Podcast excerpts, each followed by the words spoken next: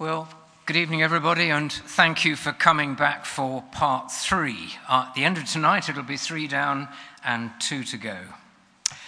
Now, last week we were looking at Revelation chapter six, and some of it made for quite difficult reading. If you remember, it was all about the Lamb of God, Jesus Christ, opening six of the seven seals on a special scroll. And this scroll was outlining what world history was like and would be like so long as men and women continued to rebel against God and think that they could run the world without Him. Seals 2, 3, and 4 depicted the second, third, and fourth of the so called four horsemen of the apocalypse. Riders who appeared to depict the history of a fallen and broken world as it always has been, is now, and will continue to be for a period. And then the sixth seal appeared to focus on the end with the wrath of the Lamb finally judging evil.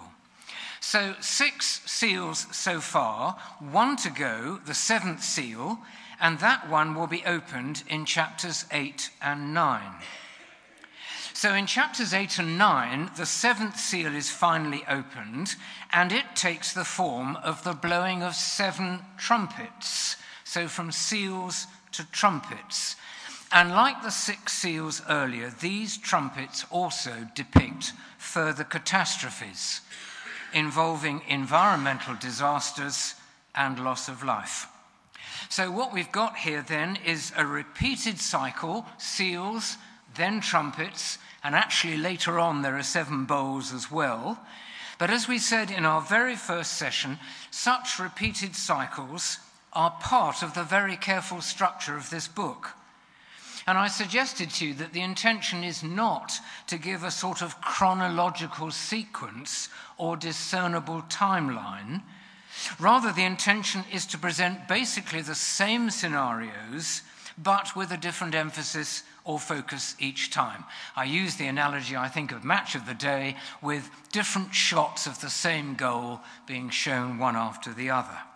So then we need to ask a question crucial to our proper understanding of this book what is the message of this twin cycle of disasters, actually, a triple cycle? Firstly, the disasters are the inevitable consequences of evil and human sin. If you like, these twin cycles are announcing and re announcing the warnings of Scripture. The warnings of Scripture that have said from the very first page that the wages of sin is death, to quote St. Paul. Or again, to quote Paul, the harvest you sow is the harvest you will reap. This basic principle or law is written, to the fab- written into the fabric of the universe. And it's telling us that evil has, tragically, a built in kickback. And human sin kicks back against nature. Human sin affects the natural order and the environment.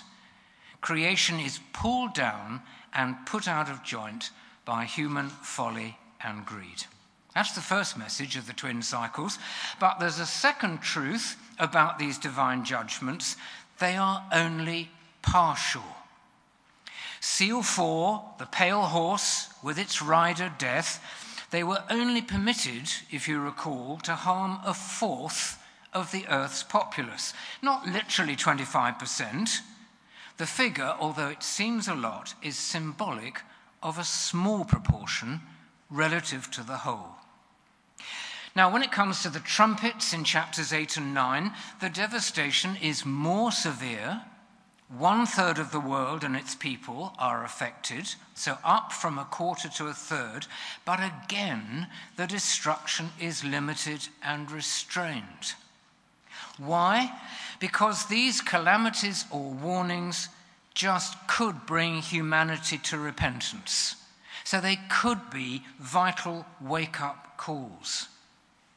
But sadly, that doesn't seem to happen, or at least not on any great scale. In your workbooks, would you just like to look at page 16 and the very top of there, top of page 16? Where there's a quotation from chapter 9 and verses 20 to 21 at the conclusion of six of the seven trumpets. What does it tell us? The rest of humankind that were not killed by these plagues still did not repent of the work of their hands. They did not stop worshipping demons and idols, nor did they repent of their murders, their magic arts, their sexual immorality, or their thefts. How tragic. So, although increasingly grievously afflicted, human hearts remain stubborn and rebellious, and they do not turn back to God.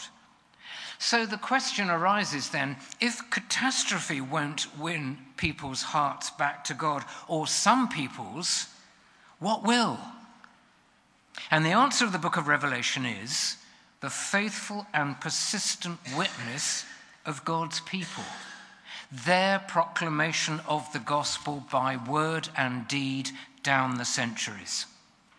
And so here I suggest we get to the very heart of this enigmatic book. Follow me if you can. Deliberately placed between seals six and seven, and again deliberately placed between trumpets six and seven, deliberately placed between both, we find a precious interlude or counter image. And this counter image in both places is about the Christian church. It is about the Christian church's ultimate safety and security. That's chapter 7. And it is about the Christian church's proclamatory gospel role in bringing many to repentance and salvation. That's chapters 10 and 11. So, two precious interludes or counter images to offset the darkness of the seals and the trumpets. The seventh trumpet, a bit like the sixth seal, announces God's final judgment on evil and sin and his total triumph. That's in the second half of chapter 11, and we'll come to it last thing this evening. But deliberately inserted into the first half of chapter 11 is an extraordinary picture of the Christian church in action, with the result that many give glory to the God of heaven. So, although so much of the world does not turn to God and repent, the Christian church ensures that some will.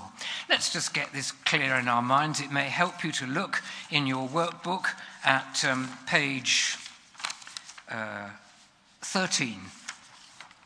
And you'll see that I've just done a little sort of outline there and this may help you get it fixed in your minds. Can you see that worksheet for session 3a? It says. So, chapter 6 is seals 1 to 6 and mainly about divine judgments affecting 25%. Then in chapter 7, counter image 1, the church of God safe and secure. Then chapters 8 and 9, we have seal 7, which is trumpets 1 to 6. Trumpets equals warnings. That's always the purpose of a trumpet, in, oh, in, certainly in the Old Testament. Trumpet equals warnings. And here it's divine judgments affecting a third, but no repentance. Incidentally, those trumpet catastrophes bear considerable resemblance to the plagues on Egypt in Exodus. There's so much of the Old Testament in this book of Revelation. Okay, then, chapter 10, verse 1 to 11, 14, counter image 2, the church of God on earth effectively proclaiming the gospel, bringing repentance. Not without trials, as we'll see, but nonetheless effective. And then finally, at the end of chapter 11, trumpet 7, God's final judgment on evil and the total triumph of Jesus Christ. Hope that helps, just to give you a kind of route map, so to speak. So, our task this evening is to look at those two counter images, both representing the church, but in different modes. First, the church of God, safe and secure despite all that is going on. And this is chapter 7, and we're going to read together. So, would you turn to page 12? in your workbook, please, page 12.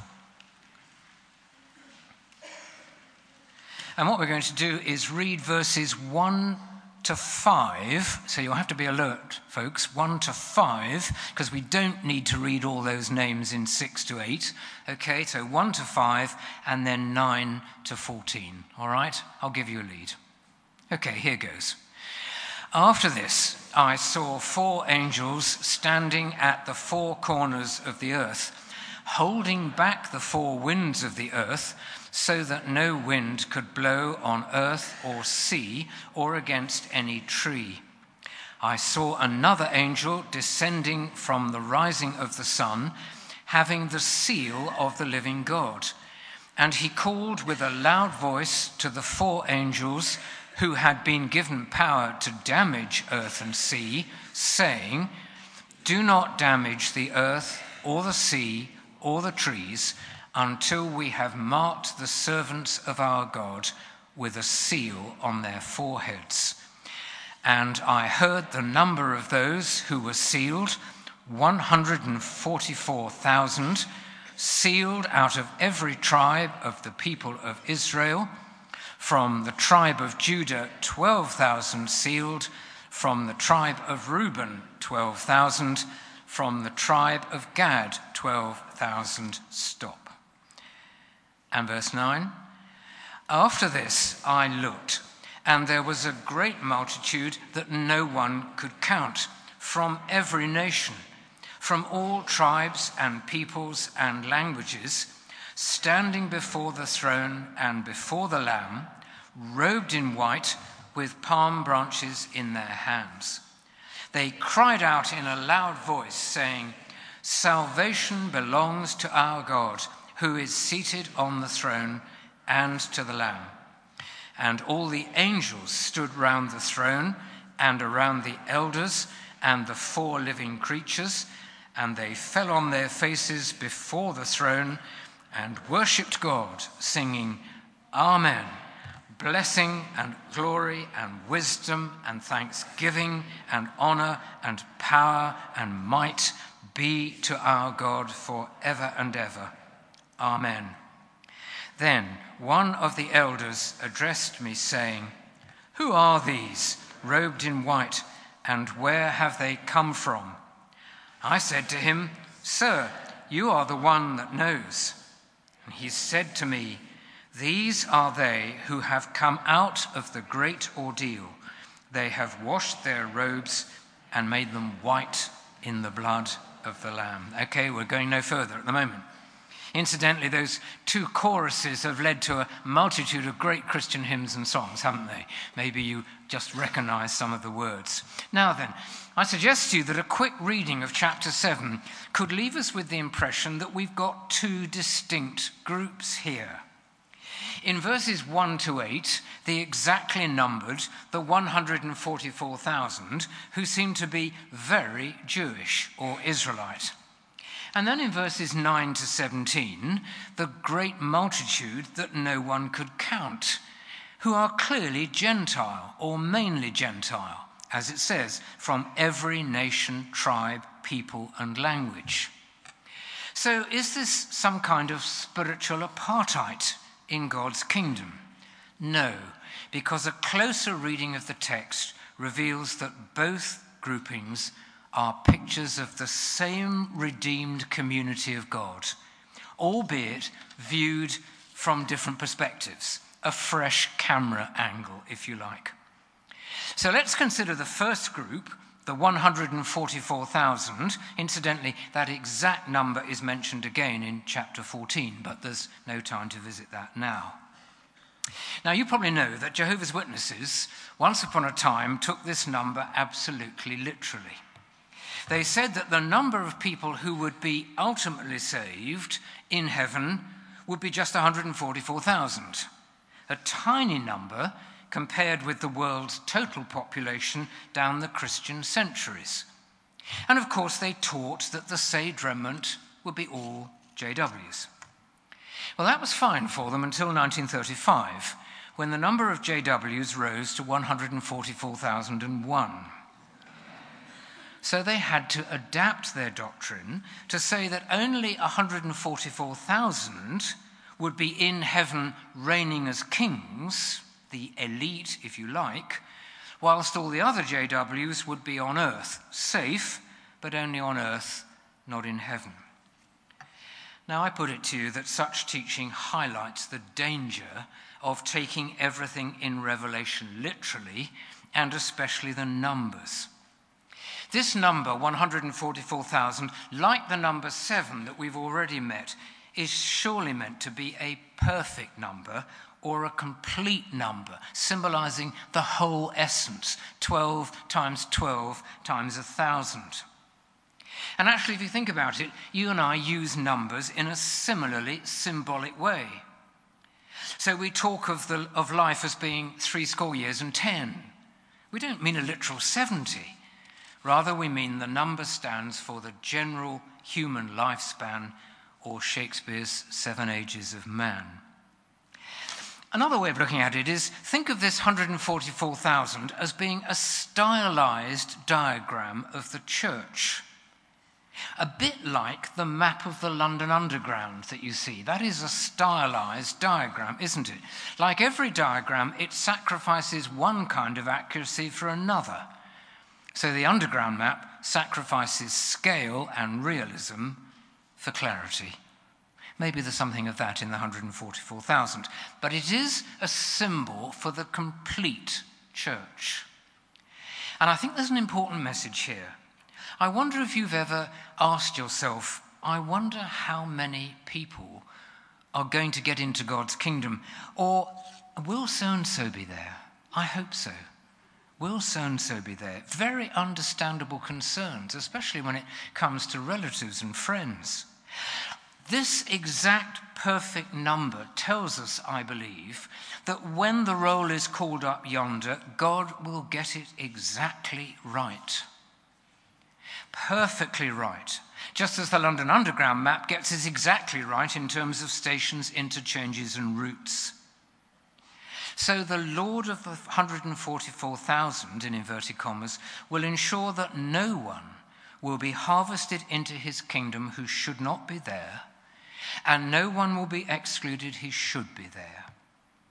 So the final harvest will not be like harvests on earth where agricultural machinery untidily leaves good plants at the very edge of fields. So 144,000, surely God's very own perfect census. But why are they described in such Jewish terms? 12,000 from each of the 12 named tribes of Israel. And the answer is this that because throughout the New Testament, the Christian church is always seen as the successor to the Old Testament nation of Israel. Or better, perhaps, the fulfillment or filling out of the Old Testament covenant people of God. So, in Philippians chapter 3, Paul describes all those who glory in Christ Jesus. Lovely description of a Christian, isn't it? All those who glory in Christ Jesus. He describes them as the circumcision. Not those who've been physically or outwardly circumcised, but those whose hearts have been inwardly circumcised. How? By repentance and faith in Jesus as Saviour and Lord, with the spiritual surgery of repentance that that entails, the circumcision. And this doctrine surely has some interesting spin offs. One famous Christian leader, I'm afraid I can't remember who, once described all Christians as honorary Jews. Have you ever heard that expression? All Christians as honorary Jews. If that's right, it clearly forbids any form of anti Semitism, doesn't it? It doesn't mean, I suggest, that we can't be critical of the modern state of Israel in its treatment of Palestinians. Doesn't suggest mean that. But it does mean that we will have a respect for Jewish people and culture, and particularly our Old Testament. There's another crucial point here. The 12 groups of 12,000 each conjure up an image of soldiers in battle array, battalions, squares. So, here, if you like, is the church militant on earth, as the Anglican prayer book puts it. Before we leave the 144,000, I must just tell you about what happened to one person who attended this course in Stratford last year. She was so fired up by this session three that she decided to sit up in bed and read the entire book of Revelation from beginning to end. When in the small hours she finally arrived at the last verse of chapter 22, she looked at her watch, and the time was 1:44 a.m. So she was quite convinced this was definitely a divine book. So, what about the second group then, or second picture of the same community, verses 9 to 7, 17? As we said, this group is comprehensively international and uncountable. Isn't that lovely? And we're reminded of God's promise to Abraham that his descendants would be uncountable, as uncountable as the grains of sand on the seashore. And this includes not his physical descendants only, the Jews, but his spiritual descendants to us. But where are this group? Answer they are standing before God's throne and in front of the Lamb. Verse 9. Contrast the first group in a sense. They were the soldiers on earth. But these are those who are now depicted as being in heaven because, in a sense, their conflict is past. Actually, I think it's a picture of the Christian church not just then, but now. There is a sense in which we are already in heaven with our conflict past, as the heavenlies see it, even though in reality we're down here still fighting. It's both and, not either or. Crucially, both groups, and they're one and the same really, are safe and secure, although that is depicted in different ways. So, back to the first group. They are described as being divinely sealed. Did you see that in verse 3? An angel calls out, Don't damage the earth or the sea or the trees. In other words, spare the seals and the trumpets just for a moment until we've marked the servants of our God with a seal on their foreheads. In other words, although the horsemen of the apocalypse just described will unveil unspeakable horrors, including death and damage to the land and sea, the people of God, Christ's people, will be kept eternally, ultimately safe and secure. That's the message of this. The horsemen may bring destruction, and the people of God will be caught up in it, as we said last week, but they are ultimately and essentially indestructible. What a, what a wonderful truth that is. So, why sealed then? Why sealed? Well, a little bit of social history from the first century AD. You see, they didn't have nice little name tags which somebody in the household could sew onto pieces of clothing to delineate ownership. They didn't have that. Instead, an owner would use his personal seal, often on his signet ring, to delineate and confirm ownership. So imagine a wealthy merchant who'd bought a barrel of grain in the market. He wouldn't take it home himself, no way. No, he'd, tell, he'd send his servant to collect it. But how would that servant know which of the many barrels his master had purchased? Answer, he would go along lifting the lids of all the barrels until he found the imprimatur of his master's signet ring that his master at the time of purchase had punched into the top of the grain, sealed. That's what this means. So, by putting a seal on the foreheads of the whole church militant on earth, God is saying quite clearly, I have purchased you. You're still in the marketplace, but I have bought you. And therefore, ultimately, you cannot be touched or harmed by any of these disasters all around you. As I think I said in last week, this doesn't mean that you and I are complacent about these disasters and sit back and say, well, it's all the judgment of God and their own fault. Of course not. But it does mean that we needn't be fazed by them too much. Jesus said, do not be anxious. Don't be troubled unnecessarily or in the wrong way because you are sealed. And just imagine, can you, the reassurance that this could have brought to John's readers reeling under the onslaught of Roman persecution, let alone all the other hazards of life at the time. And imagine what this may mean and has meant already to the countless number of Christians systematically pursued to death recently by Islamic State and Boko Haram and Al Shabaab.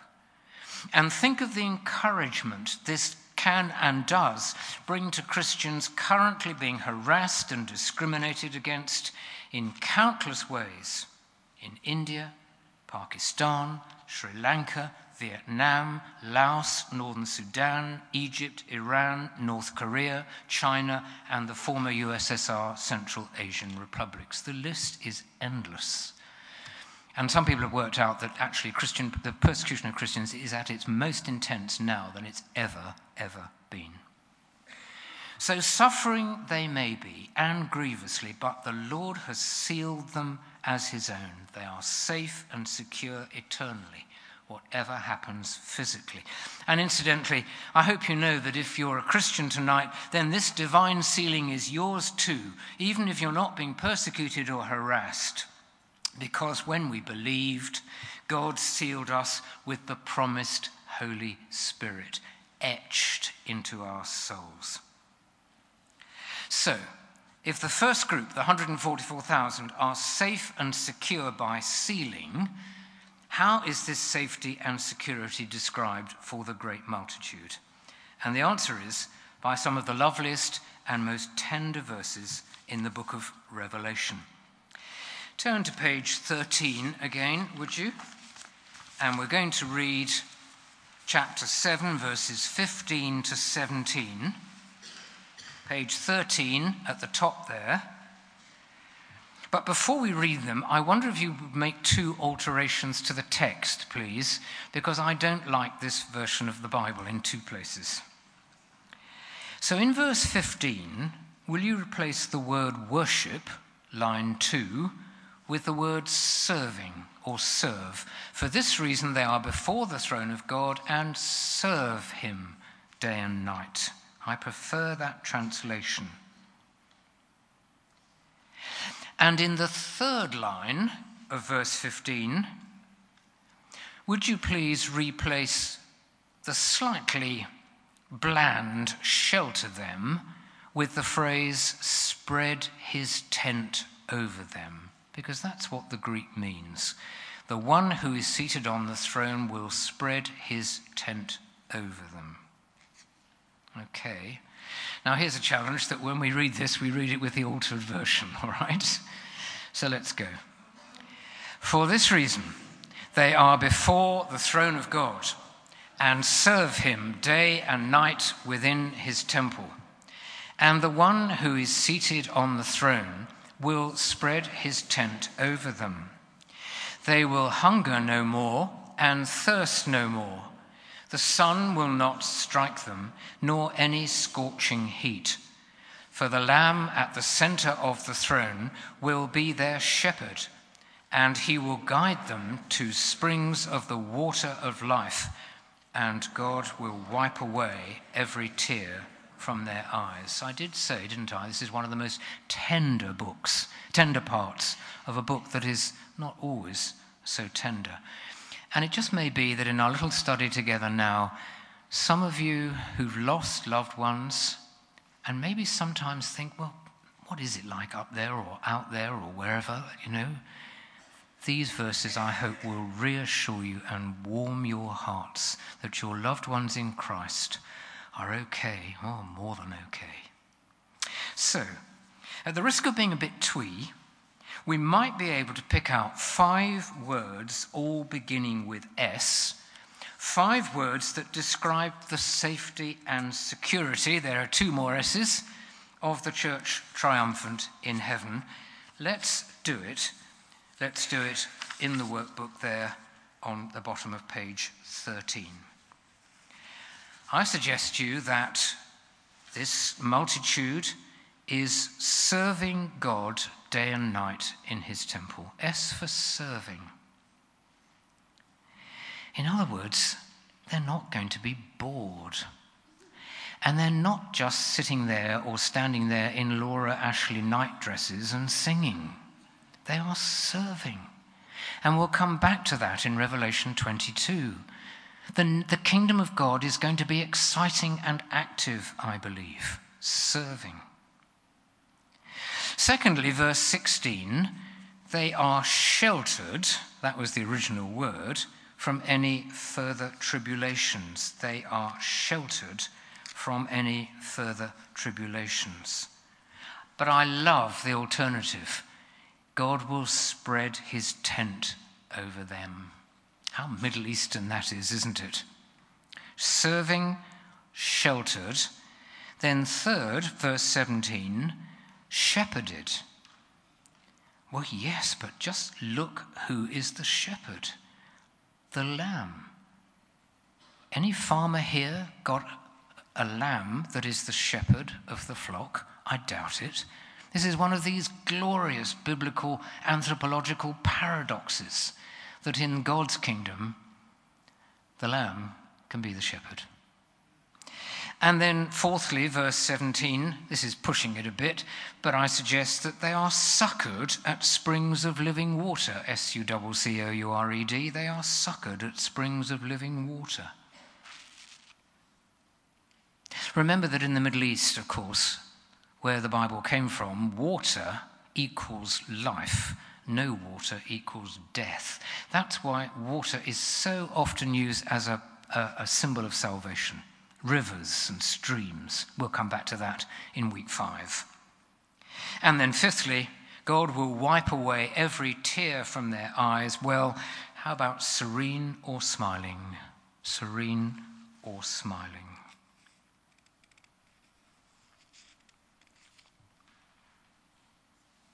Serving, sheltered, shepherded, succored, serene, or smiling every tear wiped away by God Himself?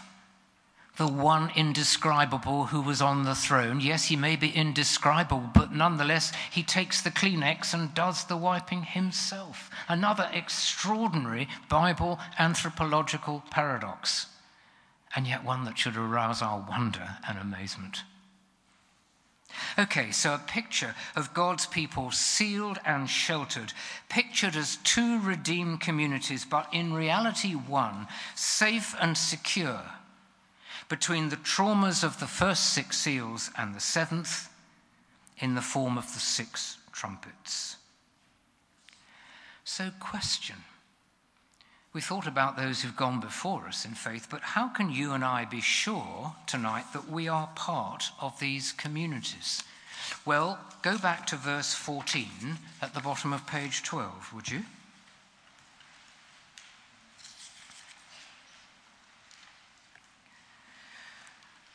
The elder said to me, These are they who have come out of the great ordeal or tribulation they have washed their robes and made them white in the blood of the Lamb. This is basic knowledge for some of you, but maybe not for all of us. For you and I to be part of God's eternal kingdom, there has had to be a washing. A washing. Why? Because you and I cannot possibly hope to stand before God's dazzling throne if we are scantily dressed in the soiled and tattered rags of our own morality or virtue. Does that make sense? We cannot possibly hope to stand before God's dazzling throne if we are scantily dressed in the soiled and tattered rags of our own morality or virtue. To put that differently, we are simply totally unfit for what the Apostle Peter once called the home of righteousness. Great description of the kingdom of God, that, the home of righteousness. No, you and I need the perfect righteousness of Christ the Lamb. And when he was slain, when he gave his life, when he shed his atoning blood, he, as it were, dressed in our filthy clothing and exchanged it for his white robe, which he gave to us the great exchange. Illustrated a bit, of course, by Barabbas in the Passion story. Ever thought about that? It's a wonderful illustration of the great swap or exchange that Jesus does for us a washing. In his recent book, Under the Thorn Tree, Richard Bewes tells a dramatic story from his father's days of Christian ministry in Kenya, Kenya as it was then, at the time of the Mau Mau uprising, the 1950s. Many Kikuyu Christians refused to take the Mau oath by drinking the blood of a pagan sacrifice. And for this refusal, hundreds of them paid with their lives, brutally murdered by their fellow tribespeople. But this is what they said as they perished, witnesses tell us. Quotes, We can never partake of this pagan blood, we who have shared in the precious blood of Jesus. The blood of the Lamb washing. But to be surely and safely in God's kingdom, it isn't enough, is it, just to have received Jesus' cleansing. Vital first step, but not enough. Haven't we heard all along in Revelation the challenge to professing Christians to be faithful, to persevere, and to conquer? And that's the second thrust of verse 14. These are they who have come out of the great ordeal the elder says to John. The great ordeal. Roman persecution? Well, yes, of course. But the phrase is far broader than that, embracing as it does the spiritual struggle or battle that is an integral part of being a true disciple of Christ in an ungodly and rebellious world. Do you find the Christian life difficult out there, Monday to Saturday? If you do, good. We should. Because we are to live through what the Bible calls this great ordeal being a follower of Christ in a world that by and large has turned its back on him. Jesus was quite plain about this. He warned his followers. He said, In this world you will have trouble. And the Greek word for trouble is the same as ordeal here in Revelation chapter 7. It's the word actually that does suggest what a threshing machine or threshing platform does to the grain as it goes over it. Imagine that. Great heavy platform being dragged over grain, threshing and threshing and threshing. That's the word here, ordeal. It's par for the course, friends. Jesus insisted that we, his followers, take up our cross and follow him.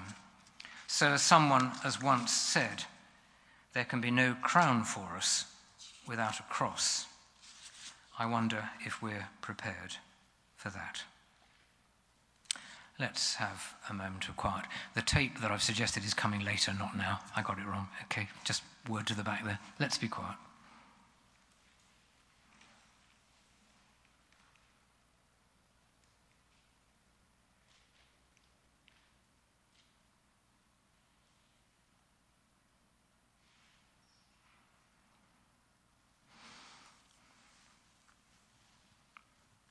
First of all, let's thank God that our fellow Christians, enduring huge persecution and harassment in many parts of the world, let's thank God that they are sealed. Invisibly, but sealed. They're safe. And let's pray that tonight that will strengthen them, however fierce the ordeal.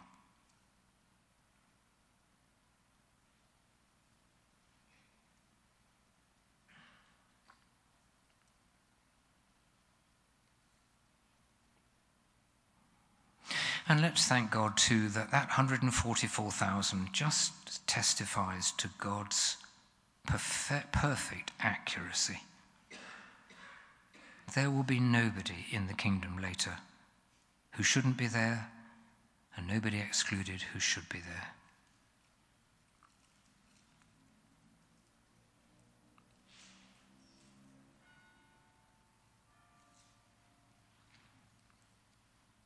And maybe inevitably tonight, many of us think of faithful Christian people who've gone before, our parents, grandparents, former ministers, vicars who helped us, Sunday school teachers, perhaps younger friends who seem to have been called earlier than normal. And let's just rejoice with God that they are succored and shepherded, sheltered.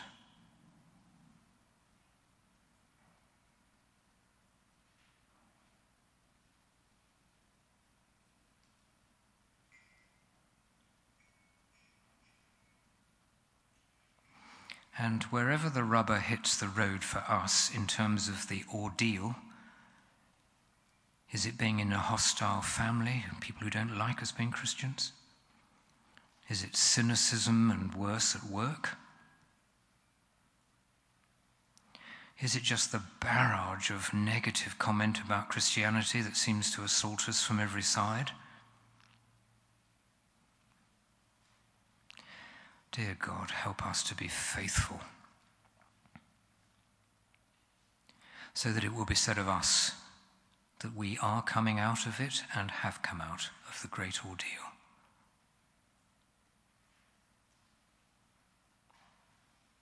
Lord, in your mercy, hear our prayer.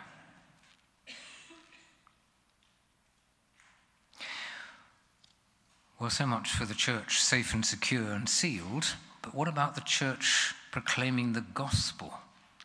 That's session two. Refreshments first.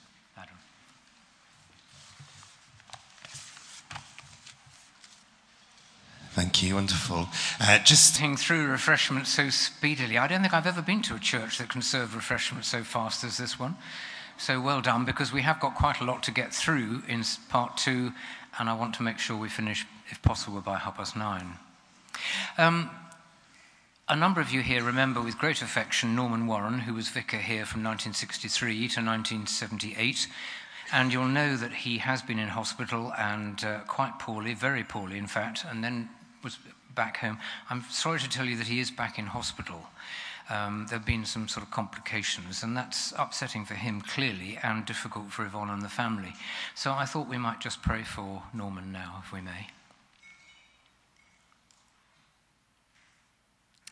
Dear Lord, we do thank you for Norman and Yvonne and their incredibly faithful witness here so many years ago, bringing this church from the brink of extinction to new life. And we thank you for Norman's ministry in music and as an archdeacon, latterly at Snitterfield and now at St. Mark's. And we do pray for him. We give him into your hands. We lay our hands upon him now by faith. And we'd love to see him physically healed. But we know, Lord, that may not be your ultimate plan. So we ask for wholeness in heaven in your timing, the complete healing that comes from passing from death to life. And please watch over Yvonne, traveling to hospital twice daily, and with her family. Lord, glorify your name for Jesus' sake. Amen. Okay, we're going to look at page 14, and to give my voice a rest, um, Katie is going to read for us, and she's going to read to you, so we'll give your voices a rest as well. So, page 14, Revelation chapter 11. Katie, thank you. Have you got it there in front of you? Oh, okay. Uh, the two witnesses. Then I was given a measuring rod like a staff, and I was told, Come and measure the temple of God and the altar and those who worship there. But do not measure the court outside the temple. Leave that out, for it is given over to the nations, and they will trample over the holy city for 42 months. And I will grant my two witnesses authority to prophesy for 1,260 days, wearing sackcloth. These are the two olive trees and the two lampstands that stand before the Lord of the earth. And if anyone wants to harm them, fire pours from their mouth and consumes their foes. Anyone who wants to harm them must be killed in this manner. They have authority to shut the sky so that no rain may fall during the days of their prophesying. And they have authority over the waters to turn them into blood and to strike the earth with every kind of plague as often as they desire. When they have finished their testimony, the beast that comes up from the bottomless pit will make war on them and conquer them and kill them. And their dead bodies will lie in the street of the great city that is prophetically called Sodom and Egypt, where also their Lord was crucified. For three and a half days, members of the peoples and tribes and languages and nations will gaze at their dead bodies and refuse to let them be placed in a tomb. And the inhabitants of the earth will gloat over them and celebrate and exchange presents, because these two prophets had been a torment to the inhabitants of the earth. But after the three and a half days, the breath of life from God entered them, and they stood on their feet, and those who saw them were terrified. Then they heard a loud voice from heaven saying to them, Come up here. And they went up to heaven in a cloud while their enemies watched them. At that moment, there was a great earthquake, and a tenth of the city fell. 7,000 people were killed in the earthquake, and the rest were terrified and gave glory to the God of heaven. The second woe has passed. The third woe is coming very soon. This is the word of the Lord.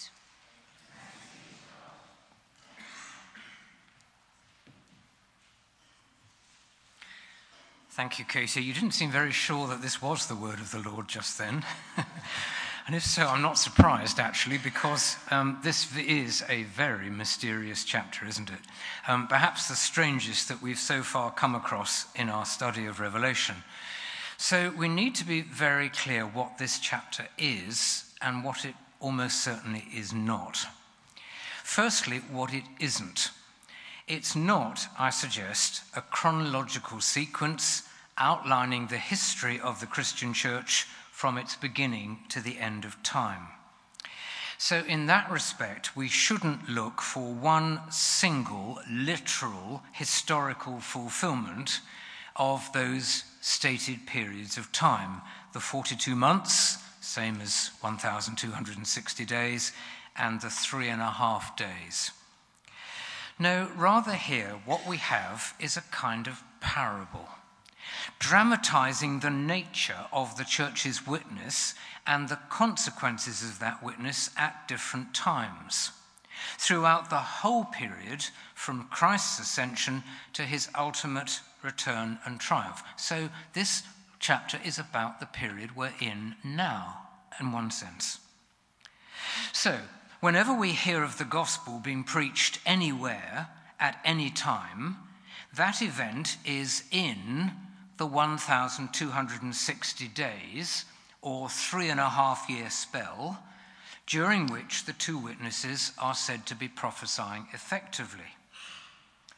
Similarly, if we hear of a period or place where the church appears to have been stamped out, eliminated, that place or event is located in the three and a half day spell when the inhabitants of the earth will gloat over the corpses of the murdered two witnesses. So, we might apply it to the apparent eradication of the church in China immediately following the communist takeover in 1949. But if, however, after apparent annihilation, the church surges back to life, as in China and the Soviet Union, then we have a fulfillment, one of many, of the resurrection stories that came in verses 11 and 12. Now, if I'm right, and of course I can't be sure I am, some commentators, this is where I got it from, then that might just make some sense of this very bizarre chapter. So, what we've got here is a coded message to all Christians everywhere and anywhere your experience will forever fit into this mixed pattern of fortune. Just keep going proclaiming the gospel, and ultimately there will be vindication. So, with that introduction, let's plunge in. Verse 2 John is told that the nations or the Gentiles will trample over the holy city for 42 months. What on earth is all this about?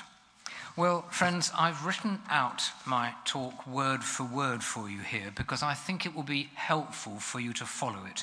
So if you look on page 16, you'll find my exact text, and maybe that'll just help you grasp it.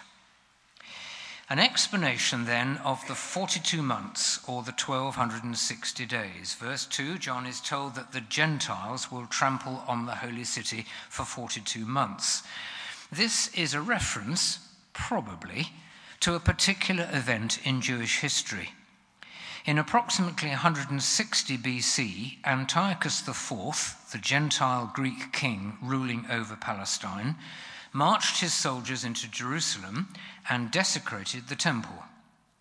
This period of horror went on for three and a half years, or 42 months. The period was ended when the Jews rose up in revolt, the famous Maccabean rebellion. The Greeks were defeated, and the Jews gained their independence for a limited time till the Romans showed up. So the message is that there will be periods of horror and tyranny and sacrilege, expect them, but they will definitely end because they will always be for only a limited duration the symbolic 42 months so, a message of hope. Come back to listening to me if you like.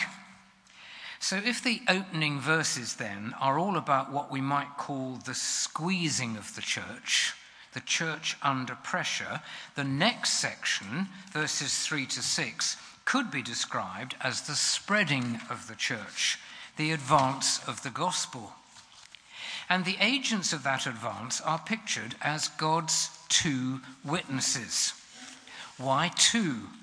Because Jewish law, as written in the book of Deuteronomy, required the testimony of two agreeing witnesses to establish a case. And you remember Jesus' trial before the high priest. Initially, they failed to get a conviction because they couldn't find two concurring witnesses. And verse 4 tells us that these two witnesses are the two olive trees and the two lampstands that stand before the Lord of the earth. Olive trees, the source of oil for anointing, the oil of the Holy Spirit, who or which will empower and bless all Christian proclamation. Proclamation that, like a lampstand, brings divine light into demonic darkness. That's the point of the imagery here. So every time you and I try, however timidly, to share our faith, to witness, I wonder if any of you have had a go today in some circumstance. Every time we try, however shyly, we may see ourselves standing like oil yielding olive trees and lampstands. We are in this inheritance. Interesting thought. Now, verse 6 in cryptic terms, further describes the ministry of the two witnesses. They have power, we're told, to withhold rainfall and to turn the waters into blood, along with other plagues. How well do you know your Old Testament? Who did that kind of thing? Oh, yes, Moses, the plague bringer including turning the Nile red, and Elijah, the rain stopper, 1 Kings 17 to 18. And yes, through his prayers, he stopped any rainfall in Israel for a period of, anybody guess? Three and a half years. That's what it says in James chapter 5. Yes. So these two proclaimers or witnesses of the Christian gospel stand foursquare in the tradition of Moses and Elijah. And why is that important? Because these two Old Testament giants exercised enormous authority on behalf of their God in a distinctly pagan and hostile environment. And so, says John, by implication, that same authority is granted to God's people, the church, as and when they maintain a faithful witness to Christ and his gospel. Now, Jesus said the same, but in a rather different metaphor when he said, You are the salt of the earth and the light of the world. It's the same idea. Some immense authority, although not like military power. And something of that authority is mentioned at the end of verse 10. We're told that the two prophets had been a torment to the inhabitants of the earth. Extraordinary remark. This can't mean, can it, that Christians and the church are literally to torture people. That would be outrageous. No, it's a reference to the fact, perhaps, that the Christian message always, without fail, pricks people's consciences. It's a torment that's positive, and that's why it's often spurned. Just as Moses and Elijah pricked people's consciences, Pharaoh's eventually, and Ahab, um, Ahab what was his name? Ahab, thank you, yes, the king of, of, of uh, the northern kingdom. So, all in all, what we've got here is a picture of the Christian church in ascendancy. And church history bears witness to such periods.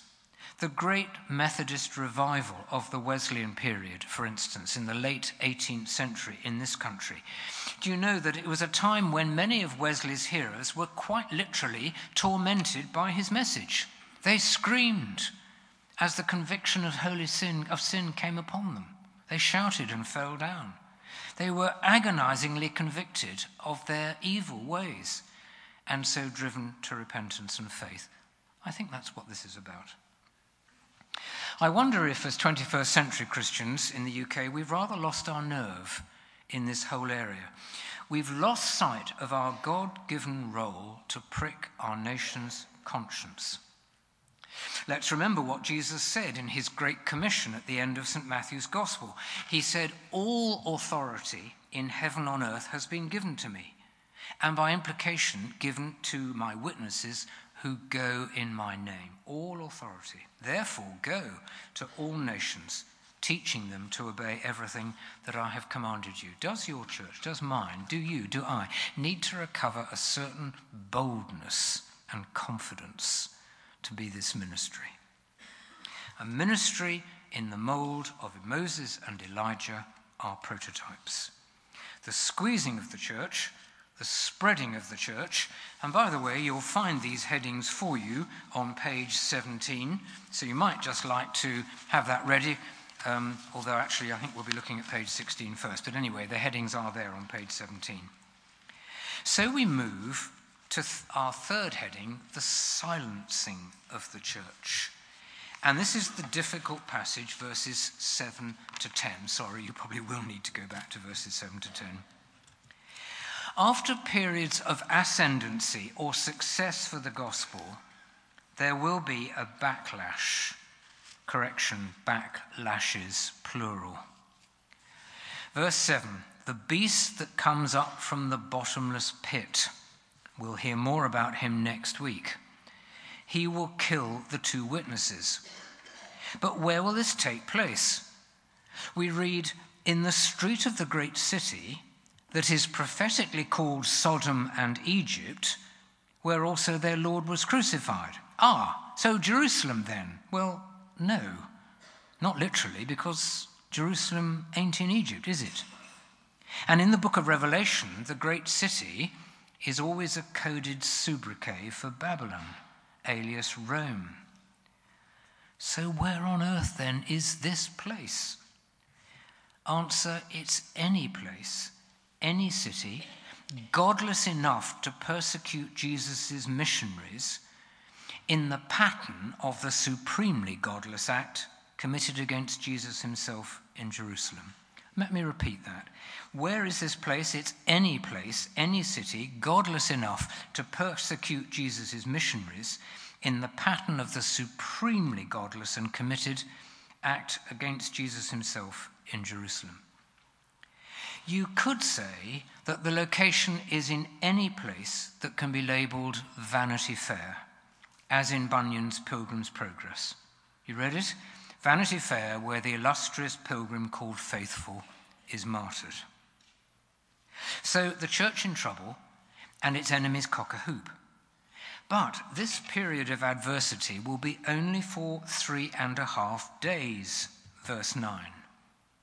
In other words, symbolically, a much shorter period than the three and a half years or 1260 days when the church would be spreading by virtue of its witness. Finally, after the silencing of the church, what we can call the rising of the church, verses 11 to 13. But after three and a half days, the breath of life from God entered them, that is, the two witnesses.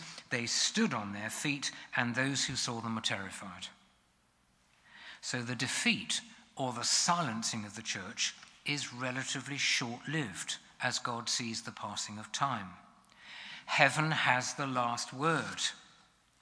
And did you notice it's all described in the past tense in these final verses? Why? Partly because even in John's lifetime, the church has in places already risen like a phoenix from the ashes of persecution, but also because in the prophetic tradition of the Old Testament, writing about the future in the past tense is a way of saying this prediction is absolutely certain, beyond any doubt. So let's describe it as if that had already happened. That's why you get a lot of prophecies in Isaiah, particularly in the past tense. It's to make the point that it's certain, so certain, we can use the past tense even though it's actually in the future. Now, as so often with Revelation, we need to avoid the trap of reading anything too literally. Remember, we said all this is encrypted, lest it fall into the hands of the wrong authorities. So, verses 11 and 12 do not mean that the enemies of the church literally have to see the literal resurrection of Christian martyrs before they are convinced.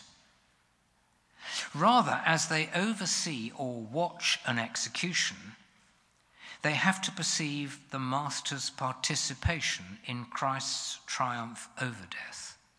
That is what convinces them.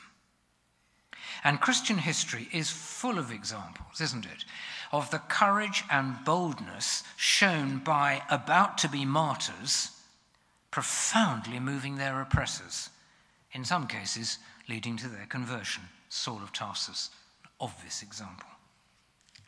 Kill him, kill him, and offer his blood to the river god, shouted some Indonesian guerrilla fighters in 1947 as they seized Father Gabriel, a Bible teacher, and dragged him down to the riverbank. You follow the Dutch Christian religion, so you must be on their side. You're a traitor. As they reached the riverbank, Gabriel said, Please let me pray before I die. So, beside the swiftly flowing river, Gabriel knelt down and spoke quietly with his God. He told him he was ready to meet Jesus and asked forgiveness for his fellow countrymen who were about to commit this murder. Then he stood up calmly and said, I'm ready. The officer was astounded. Never before had he seen anything like this. He tried to speak, but the words stuck in his throat. Finally, he stammered out, Go, go into the jungle, and don't let me ever see you again. A sort of resurrection and conversion, possibly fulfilling this prophecy of verses 12 and 13. Now, this section ends at verse 13 on what seems a pessimistic and negative note, redolent of the seals and trumpets. But actually, it's the very opposite. And you have to know your Old Testament to see this. And so, once again, because this is potentially complex, I've given you my full script to make it easier for you to take it in. It's the workbook, page 16.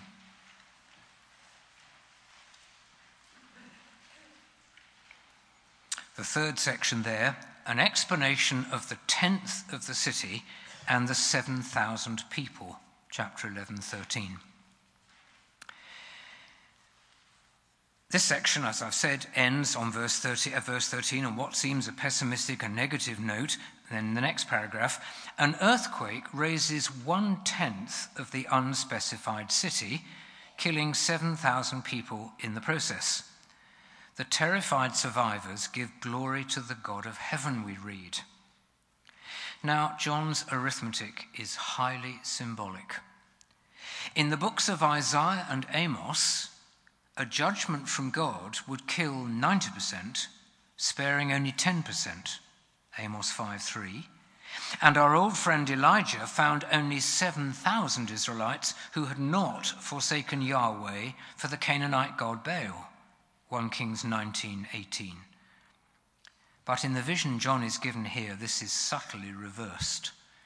Only one tenth of the city is damaged, 90% left untouched, and the 7,000, the minority, are now those unsaved, leaving everybody else, the majority, saved. So, what's the thrust of this scenario? It is the effect or the power of the church's witness. The two witnesses win through or conquer. Come back to listening to me if you can. Let's think about this for a minute.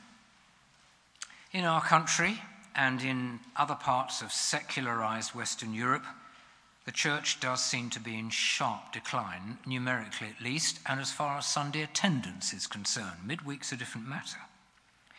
And it's tempting for us to begin to doubt the uniqueness of the Christian gospel, maybe even to question our faith altogether.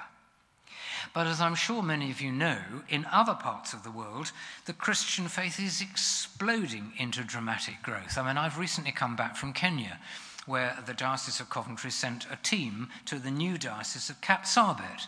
On the first Sunday, we had a confirmation service, and it was only the confirmation service for two archdeaconries of the six in the new diocese.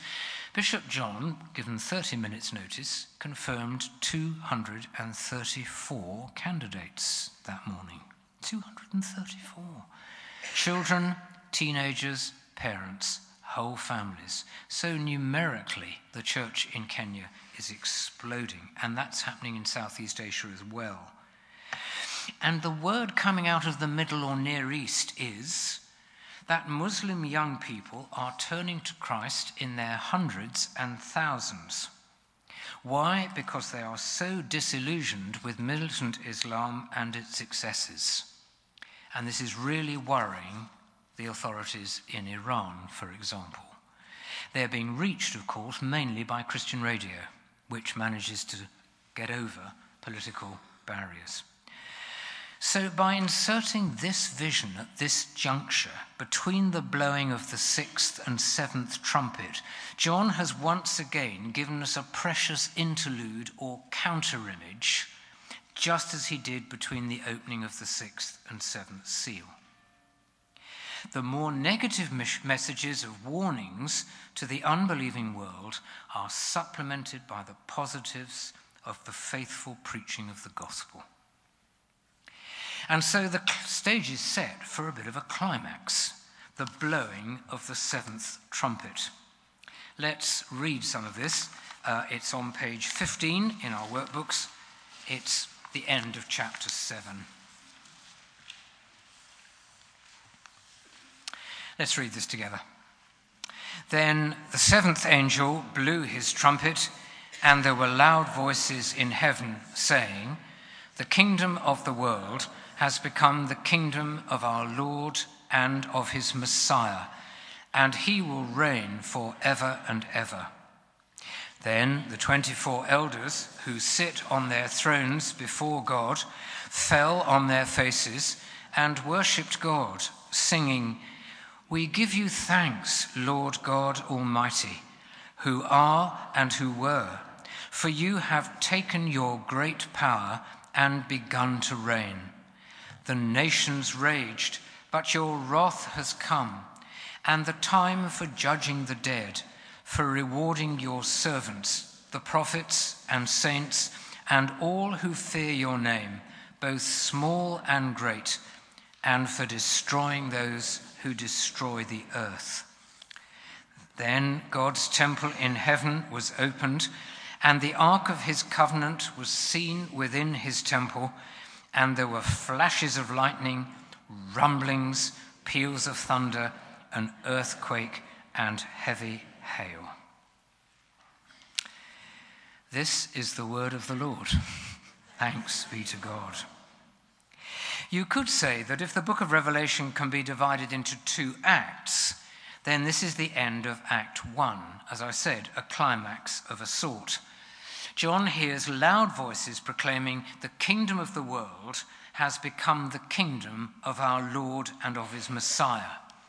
In other words, Christ reigns. He has done so already, but here we see the curtain go up, if you like, the reality plainly revealed. The kingdom of the world. That's an interesting phrase, isn't it? The kingdom of the world has become the kingdom of our Lord and Messiah. What is the kingdom of the world?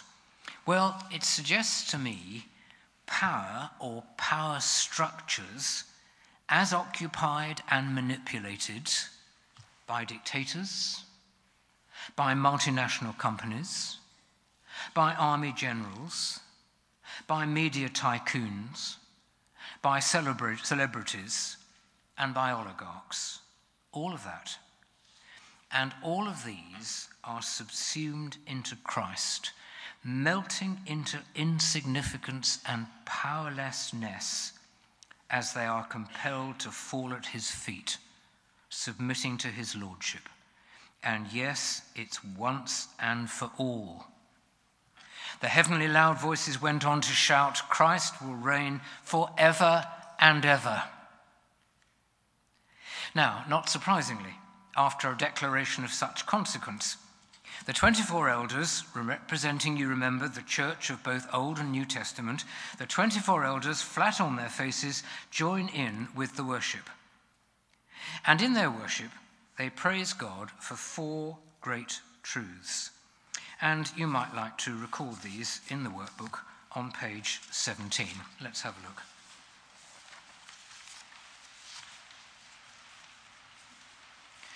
You've got there, by the way, the five heading, four headings, haven't you? The squeezing of the church, the spreading of the church, the silencing of the church, and the rising of the church.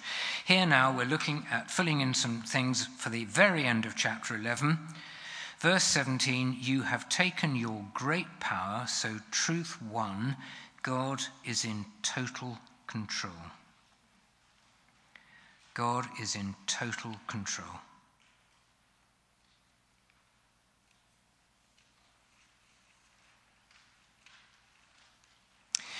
Next, verse 18 the time has come for judging the dead.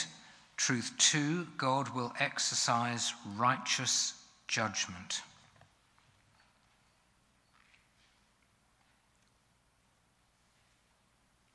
How important that is when so many judgments are unjust and false, aren't they?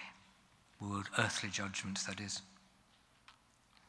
Verse 18 the time has come for rewarding your servants, both small and great. So, truth three God will reward all those who have been faithful to him.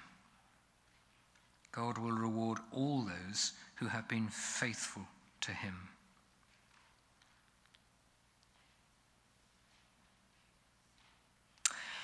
And verse 18 the time has come for destroying those who destroy the earth. Truth 4 evildoers will be appropriately punished. The word appropriately is important there.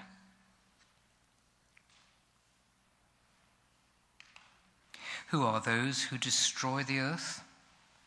Drug dealers, rapacious bankers, illegal loggers, cowboy builders, and many, many more.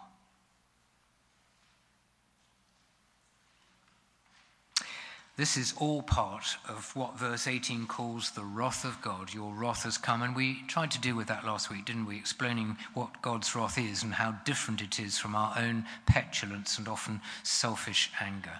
There's more about that back earlier back in your, in your workbook. Just a little word about rewards in heaven. Some people slightly balk at this. You know, can there really be rewards? Will there be grades in heaven?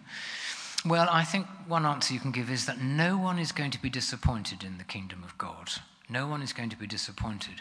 But it just may be that the, the reward or degree of closeness to the Lord is, if you like, appropriate to what your earthly service was like or the degree of your maturity in Christ. C.S. Lewis uses the illustration about a child who asked what heaven was like, or his parents said, What do you think heaven's like? And the child said, Oh, it'll be full of chocolate.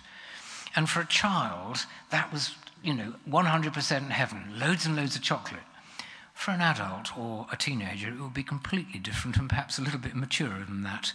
But the child got 100% in terms of their ability and maturity, and maybe that's just an illustration of what it means when we talk about rewards in heaven. I don't know. So, God's wrath, we've said, haven't we, what it is? We've got heavenly proclamation, heavenly worship, and then as a climax to the climax, creation itself joins in. Verse 19, and there came flashes of lightning peals of thunder, an earthquake, and a great hailstorm. Here are the elements giving their approval to the verdicts of God. The elements giving their approval to the verdicts of God. Can you think of another time in Scripture when they did that? Good Friday afternoon. The sky darkened to confirm the dark depths to which human sin had sunk crucifying the Prince of Peace. So this must be the end. But it isn't. We're only at chapter 11, so we've got 11 more chapters to go. Yes, we've still much to learn about the identity of that beast from the bottomless pit, briefly mentioned in 11:7. And there's a lot more to learn about his defeat at the hand of Jesus Christ. But for that, you'll have to wait until session four next week. I want us now, if we may, to just listen to a music track. You will recognize it, many of you. I hope it will help us take up the glorious climax to the climax that we've seen, and following that, we'll have a time for questions. So let's just listen for nearly four minutes, please. Thank you.